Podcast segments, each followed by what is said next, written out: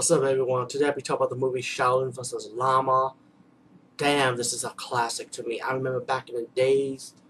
I would say this is the first, probably probably one of the first Chopsocky martial arts movies conflicts. I would say, like what the fuck? Because during the ending, when the villain killed himself, I was like, whoa. I know I spoiled it so early already, but I know a lot of people see this movie. If not, then you must be crazy. Um, Shaolin vs. Lama. It got this young guy he want to learn martial arts, so he's challenging different martial artists to improve his skills. One day he met, met a Shaolin student, he, he introduced him to his Shaolin master, who's somewhat like a renegade monk, but he's a good renegade monk. He likes meat, he drinks wine, his feet is stinky, you know, so he's like this renegade monk. And he didn't want to teach this guy, you know. So what the his Shaolin student, the renegade monk Shaolin student, and what the young young wannabe improved martial artist decided to do is to kind of trick the renegade monk to teach him by showing his skills so he can study it, and he keeps on failing every time, you know. Um, also, then you also got that the, Shaolin student want to say, hey, you know what?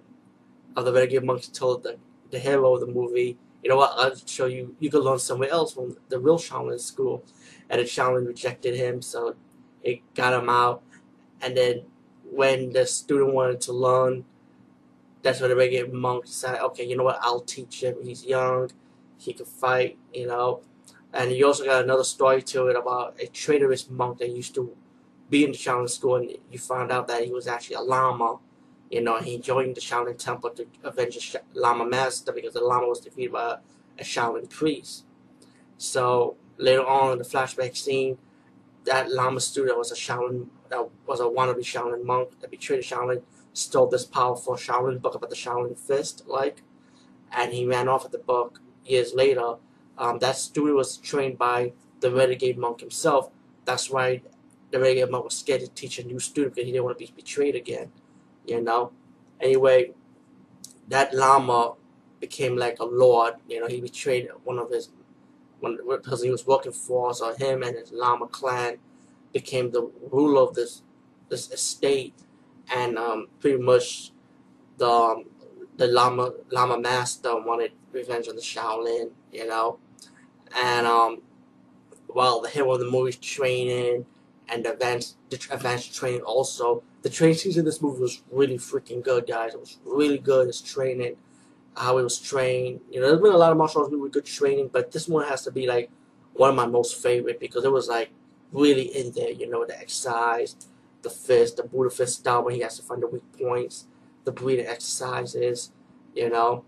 So then, you know, people die in this movie, like the, the girl of the, the movie wanted to become a nun, you know. She said she wants to forget about the past. And then when the Lama found her, he killed her and killed the I mean, killed the hero monk. He also killed the, the the villain in this movie. Also killed the renegade monk, the one who taught him when um, he used to be in the Shaolin Temple. He killed him also in his awesome battle fight scene, you know, and then the student wanted revenge, and that's when the lead Shaolin monk, the hero, the Shaolin abbot, taught him, you know, you cannot have revenge and stuff. And then the hero decided to come into the fight scene during the end when the abbot and one of the students have to have no choice but to stop the Lama because he wanted to challenge him, so he decided to go in and have a fight scene with him and a combat. And then the friend of the hero said, hey, the abbot's going to challenge the Lama.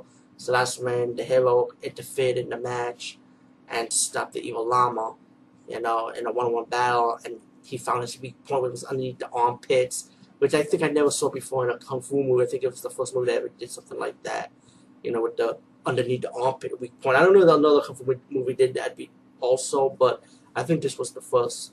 So the hero and his friends faced the Lama 101, you know, so he could open up his weak point, the armpits, and um, and then the villain, then the hero can't kill him because he was a it was a monk. And he said he he left him like in the river, leave mercy, and the evil Lama leader was like, "You gotta kill me," you know, and that's when he started killing himself. He said, "I'm the devil. I gotta show." that Buddha exists, I was like, whoa, what the fuck just happened?